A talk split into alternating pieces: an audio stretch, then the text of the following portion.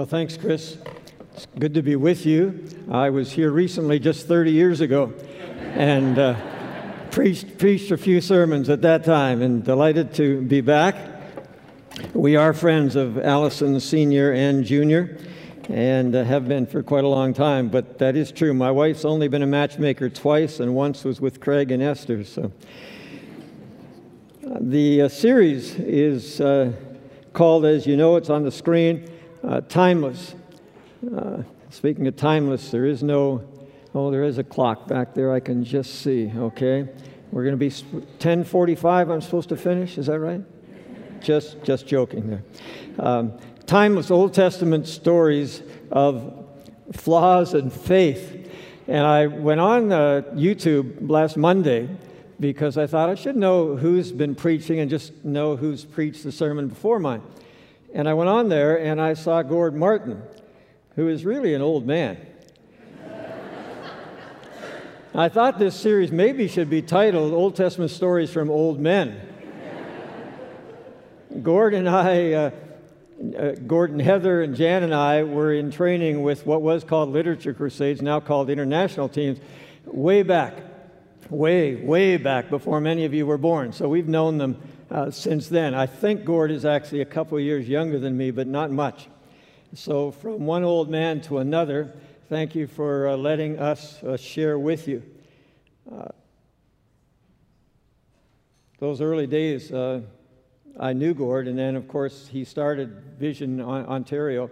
And I followed from afar normally, but have been wonderfully amazed at how that uh, Vision Canada, Ministries Canada, has grown and done such good things. So, good man to have here preaching at any time, and I know the church here has been supportive of, of that ministry for a long time. I want to just, before I launch into the sermon today, I know that children are in this service, which is always a challenge for preachers, but more of a challenge for parents. And so, if you're in grade one to grade five, would you just stand up for a minute? Just stay where you are, but would you just stand up beside your mom and dad? Let me see how many of you are there. Just stand up. Okay, I see two over there and a couple there. And okay, here's here's a question for you, um, and maybe you can talk to your mom and dad when you go home. I'm going to talk about a man who asked questions today, and so would you be thinking?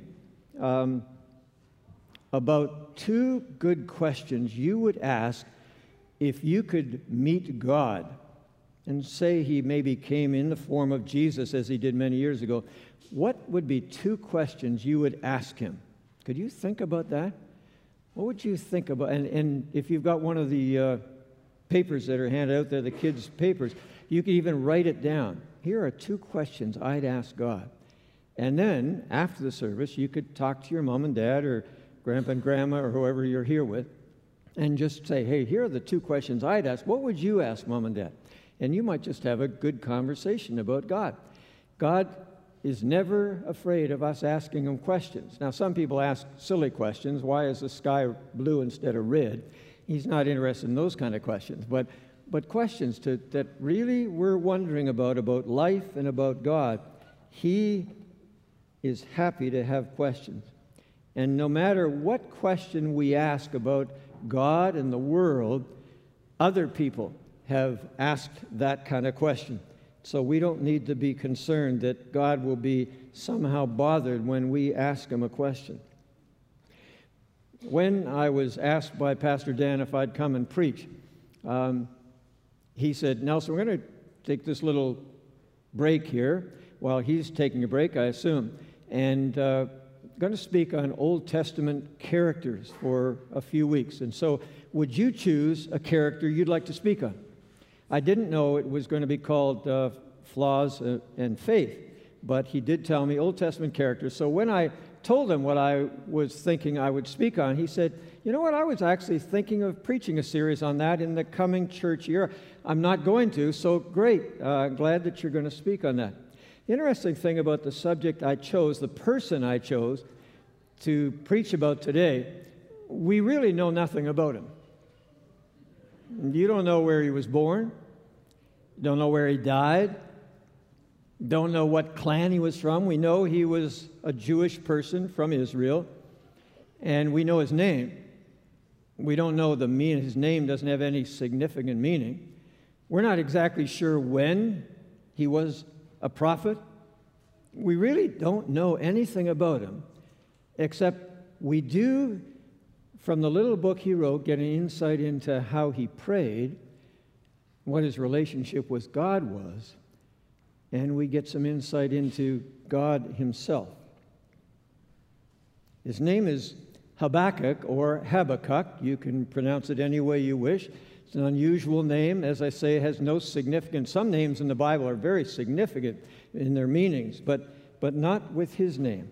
And we really don't know. Was he married? Did he have children? We know nothing about him except what we see in the little book he wrote. And so, if you have a Bible or you have a device with the Bible on it, we're going to start at the very end of the book, which is the way you normally should. No, uh, just to change things up. So we're going to go to Habakkuk chapter 3, and we will start by reading this amazing statement of faith that he makes. It's, it's uh, one of the greatest, I think, in the Old Testament. And so I'm going to invite you, just because you've been sitting for a little while, would you stand up and read this with us, okay? Let's all read this out loud together. Here is the word of God from Habakkuk. After he shared what he, we were going to look at, he comes to the end of his book and he writes these wonderful things. And wouldn't it be wonderful if we could have this kind of faith statement? Read it with me.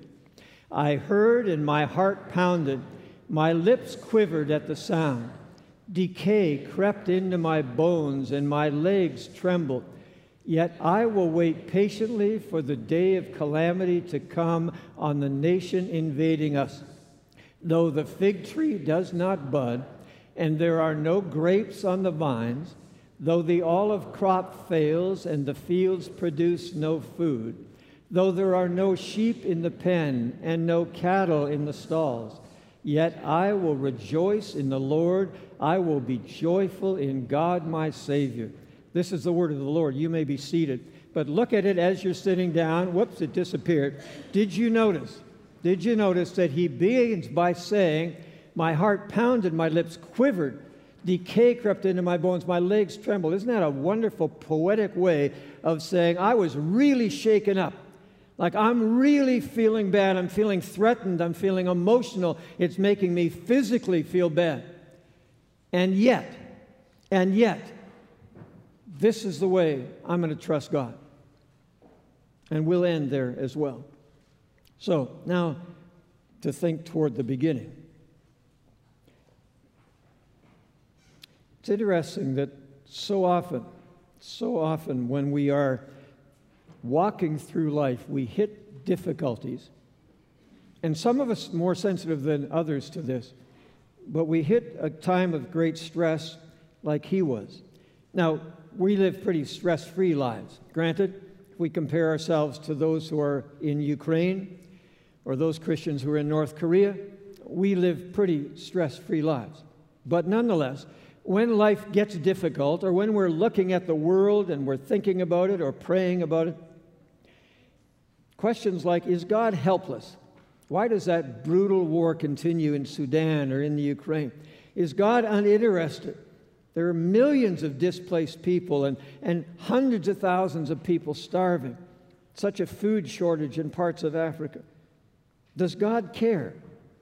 Maybe when your family member is really sick or when you're living with real pain. Does God really care? Is God unjust? Why do some evil people seem to prosper and have health and wealth and success?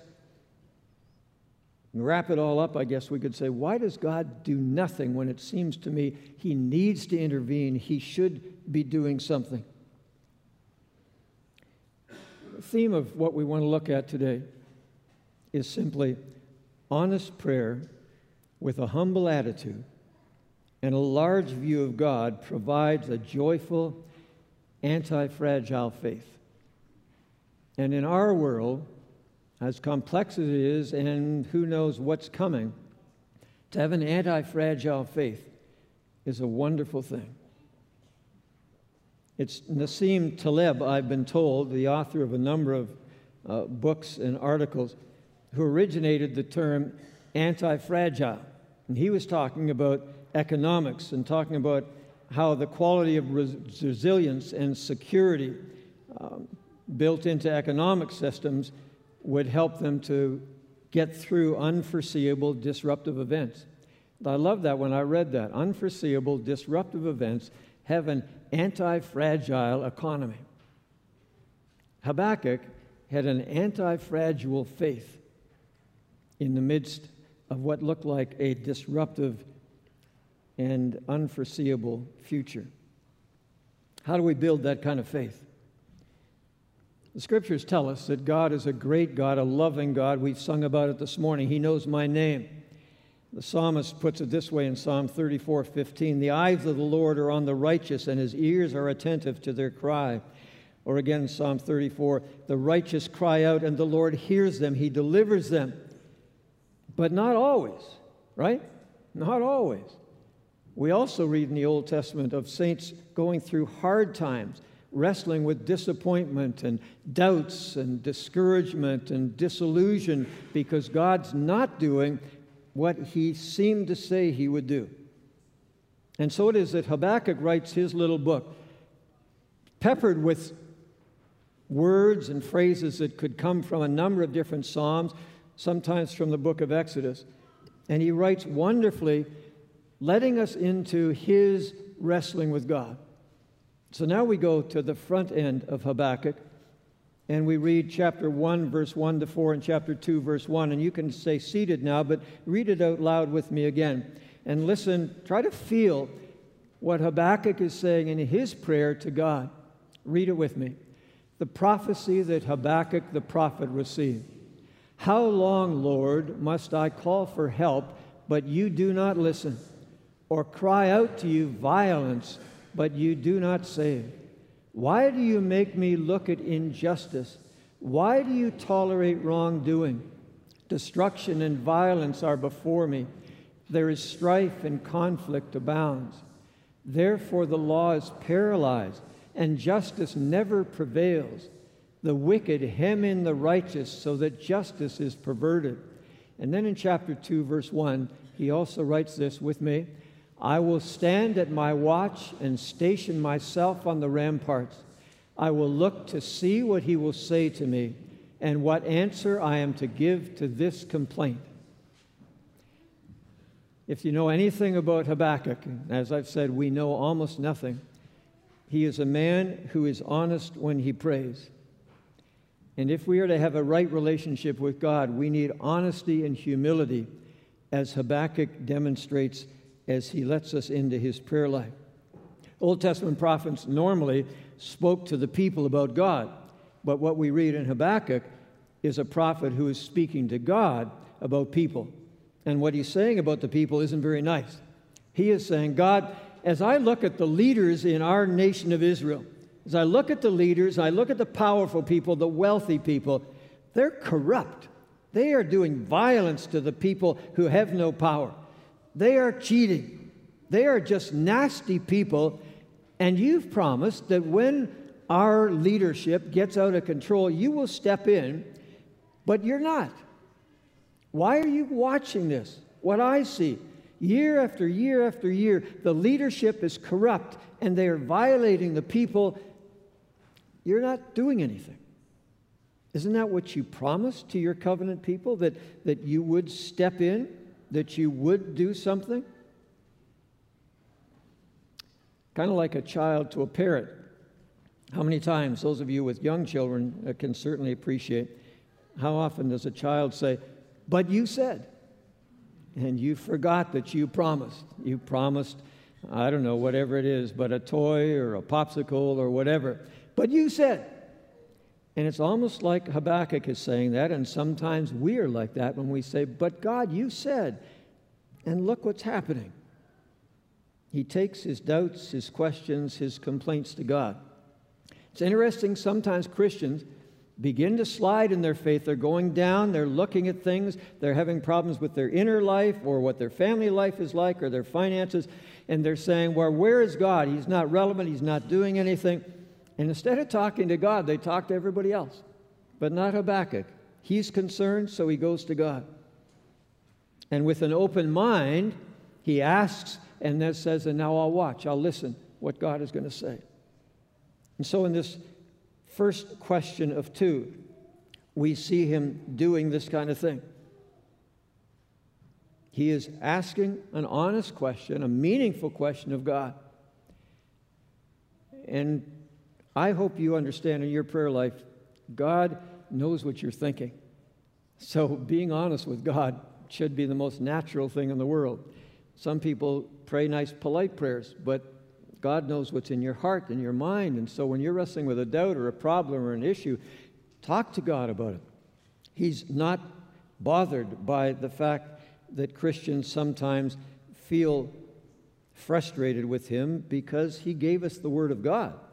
And the Word of God is filled with writings from Habakkuk and the Psalms where people are questioning him. But what Habakkuk does is not only ask the question, but he listens. He says, I'll listen for what God is saying. And, and so when you have questions or doubts, I hope you go to the Bible. I hope you go to people who know the Bible. Again, sometimes we talk to people who have no faith, and, and they're not really of help when you're struggling with your faith. God knows, and He wants us to be honest. So we come to His two questions. So the first question is a why question Why aren't you punishing my people? Why aren't you why aren't you making them obey? Why aren't you making them be moral? Why aren't you stepping in you know, you can. I know you do. And then God just answers in verse 6 to 11, and he says, Habakkuk, I see it, and I know the problem, and I want to deal with it. Habakkuk, you want to know what I'm going to do? He says, You've heard about the Babylonians? The Babylonians, these powerful people, are rising up. They were just, we're not sure when he's writing, so it's just before or after. They are overthrowing the Assyrians who have been in power in the Middle Eastern section there for decades and decades. And now the Babylonians are being, becoming more and more powerful. 612 BC, they conquer Nineveh, the capital city of Assyria. They are becoming the world power. And they're not doing that gently by having discussions. They're just overwhelming with their violence. And so God says to Habakkuk, Habakkuk, I am going to punish the nation of Israel. See the Babylonians, you're hearing news about how they're conquering different areas. They're going to come to Israel and to Jerusalem. And Israel will pay the price for their disobedience and their immorality. And so Habakkuk's question is answered. And the, the description of the Babylonians, as you see it in chapter 1, is not very nice. But then Habakkuk says, God, if you don't mind, I've got a second question. Like, okay, the, our people are really bad, but the Babylonians are worse. Like, at least our people believe in you. And so now you're saying this terrible, bloodthirsty nation, they're described, they, they are like wolves, they are like vultures or eagles, they're like leopards. God, you know how terrible they are, and you're saying that they will be your tool to deal with us. Why would you take people who are more wicked than we are. How could you, a holy God, use wicked people like that to discipline your people? And God goes on and answers it. And we don't have the time to read all the verses, but the first question is answered from verse 5 to verse 11. I love the phrase at the end of verse 11, by the way, when he says about the people, God is speaking. Then they sweep past like the wind and go on, guilty men whose own strength is their God. What are the Babylonians like? They believe in their strength rather than in God. Sounds pretty 2023, don't you think? What do many of the people that you work with or are at school with, what do they believe in? They don't believe in God, they believe in the strength of science or the strength of education or the strength of wealth. The Babylonians just believed in their military strength. Then Habakkuk asks his second question in verse 12 and 13 and 14. O Lord, are you not from everlasting? A great confession of faith, my God. We will not die. O Lord, you've appointed them to execute judgment, O rock. But why do you tolerate the treacherous? Why are you silent while the wicked swallow up those more righteous than themselves? And then he says, the chapter, chapter 2, verse 1 that we read earlier, I will look to see what God will say to me and what answer he will give to my complaint. So he asks the second question, but he asks with a certain sense of awe in God and a certain sense of respect for God and a belief that God will somehow do the right thing, even though it seems like he's not doing the right thing. And so God answers his second question as well.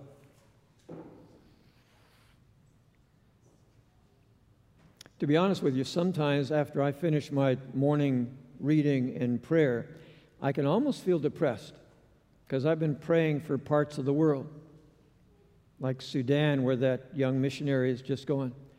My daughter once lived close to that, and I know how poor Sudan is from her reports and from the news, and the civil war that's been bloodying and killing people. Or Ukraine. How long? How long will you allow the Ukrainian people to, to suffer the way they are? And I have to remember that God is sovereign, as Habakkuk is reminding us. What God promises is He will bring justice. He will bring justice in individual cases, He will bring justice to countries. Romans chapter 12, 19 tells us Do not take revenge, my friends, but leave room for God's wrath, for it is written, It is mine to avenge, I will repay, says the Lord. So then, moving quickly into chapter 3, what God says, or chapter 2 rather, for most of chapter 2, he just says, Here are five things that I'm promising the Babylonians, and they are woe, woe, woe, W O E. Uh, I'm in horse country here, not that kind of woe, okay? woe to them, woe to them, woe to them, five times. The Babylonians also will suffer for their bloodthirsty evil. And what we're reading, what Habakkuk is having to shift into thinking, is that God doesn't always work at the time or in the way we want Him to work, that God is sovereign. And how often have I said this in a sermon, and how often have I said them to myself? God moves more slowly than you want him to move. That God often is saying, wait. And we, like little children, say, but we don't want to wait, I want it now. And whether it is my own suffering or my family's suffering or the suffering of the world, we know that God will ultimately bring everything to right but not yet. Love the way the prophet Isaiah wrote, uh, God gave to Isaiah to write, My thoughts are not your thoughts, neither are your ways my ways. As the heavens are higher than the earth, so are my thoughts above your thoughts, my ways above your. You can't understand God. We can ask questions, we have partial answers, but we cannot understand, and we live with that. At least 12 Psalms say what Habakkuk is saying How long, how long, how long? And Peter writes part of that answer with the Lord, a day is like a thousand years. So, how long have you been waiting? Oh, you've been waiting a minute in God's eternal time? A day is like a thousand years, and a thousand years are like a day. The Lord's not slow in keeping his promises. Why is he slow? He's patient with you, not wanting anyone to perish, but everyone to come to repentance. God gives time because He wants to do His work in hearts and lives. So, what do we need? What, is, what does Habakkuk need at this point? We need a larger understanding of God. And one of the things that Habakkuk, you have to catch this in Habakkuk because it's quoted three times in the New Testament the righteous will live by faith or by faithfulness. The word can be translated either way. Faithful people have faith in God. If you have faith in God, you will be faithful to Him. And the Apostle Paul picks that up twice in Romans and Galatians, and then the writer of Hebrews also refers to that. Why faith? Well, we know. It's preached all the time here at Woodside that Jesus connects us with God through faith in His life and His death and his resurrection. He takes care of our hurt and our shame and our sin when we put our faith in him. We need an expanding view of God. And so, as we hurry through this book in chapter 3, that's what we are getting. getting through Habakkuk. He says, Lord, I've heard of your fame. I stand in awe of your deeds. And then in chapter 3, that we don't have time to look at, he talks about the power of God seen in creation. God's lightning and thunder and the, the mighty acts that he's done, and God's power in, in the Exodus, taking that, that uh, harmless people of Israel and shaking off the shackles of Egypt, the powerful country at that time, and letting them go free. The power that's seen in, in that. And the power that's seen at Mount Sinai when Moses goes up to the mountain to get the law of God, and, and there's all kinds of things happening, spectacular shaking of the mountain. He talks about that in chapter 3 to say that he knows the power of God. He's aware of the power of God. He's reminding himself, and that's what you need to do. That's what I need to do. Whenever our faith begins to shake a little bit, let me go back and let me read this now. Let me remind myself what God did in the book of Exodus, what God did for Jonah, what God did for Gideon. Let me, let me go back and remind myself of that. And I go to the New Testament as well, I go to the resurrection as well. I go to the scriptures and I'm reminded this is how powerful God is. Nelson, don't you think He can take care of you? Don't you think He can take care of your family? Don't you think He's taking care of the world? God I want to make sure I keep remembering that you are transcendent. That is, you are above all the universe. You have the big picture, you have the big power, unlimited power, unlimited knowledge. You are transcendent. And then I need to remember you are personal. You know my name. What a crazy thing to say if you don't believe in the God of the Bible. What an outrageous thing to say if you do believe God is transcendent over the universe. He knows your name. You realize you're not even the size of an ant compared to the greatness of God. But He does. He does. Jesus says, You can pray, Our Father in heaven. Amazing. This amazing God who we only know a little bit about. We have all of this in Scripture. And we have the history of Israel and the history of the church, but, but we still know so little. And in a world that's probably going to get worse, not better, I know other generations have said that, but it sure seems like that to many people. We need an anti, anti-fragile faith that not just gets us through, not a faith that just means I'm holding on, I'm being faithful, I'm going to church, I don't like it, I'm going to church. Well, maybe I like the worship pastor.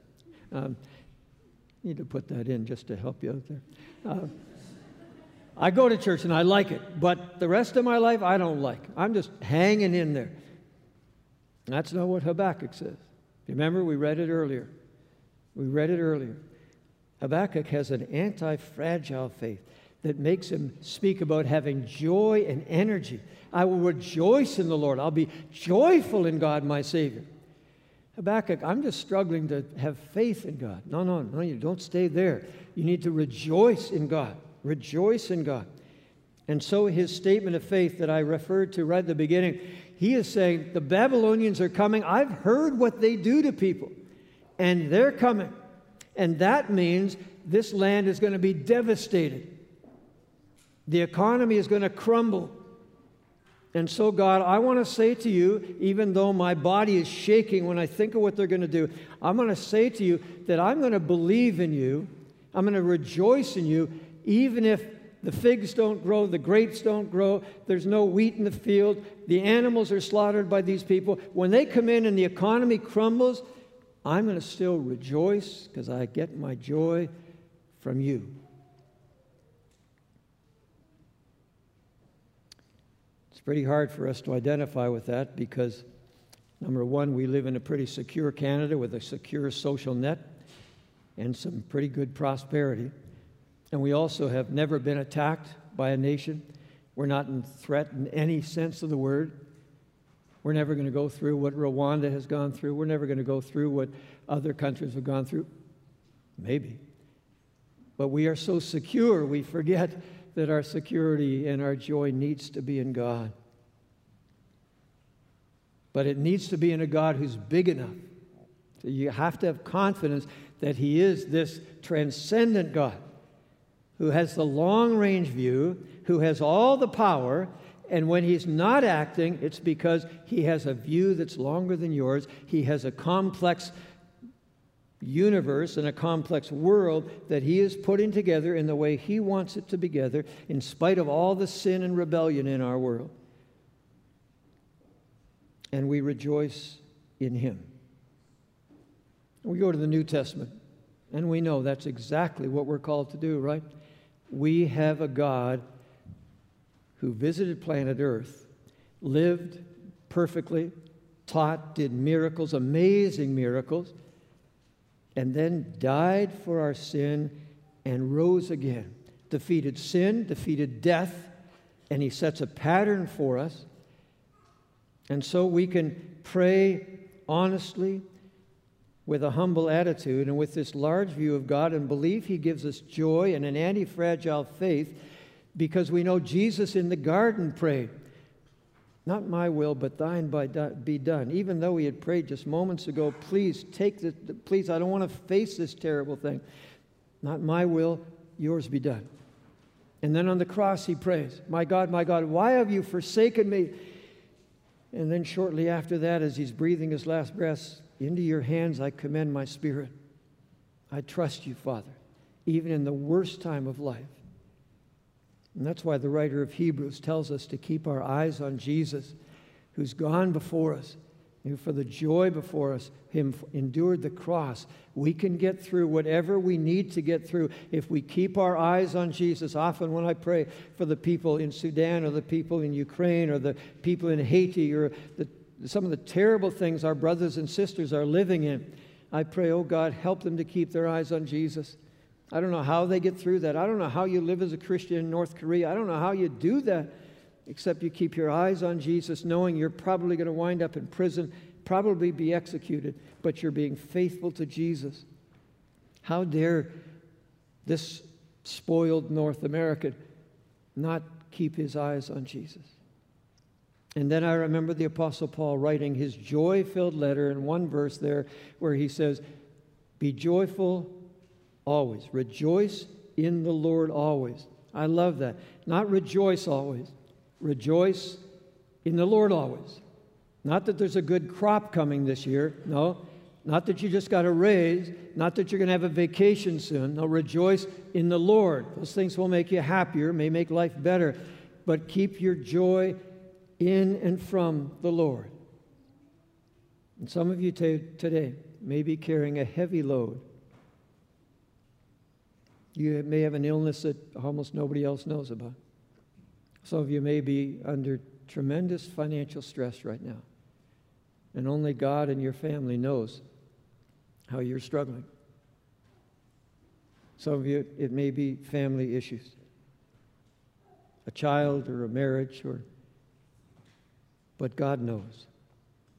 And you have the same God that Habakkuk had, that Paul had, you have a Savior who's felt great pain. He knows what it's like to be human.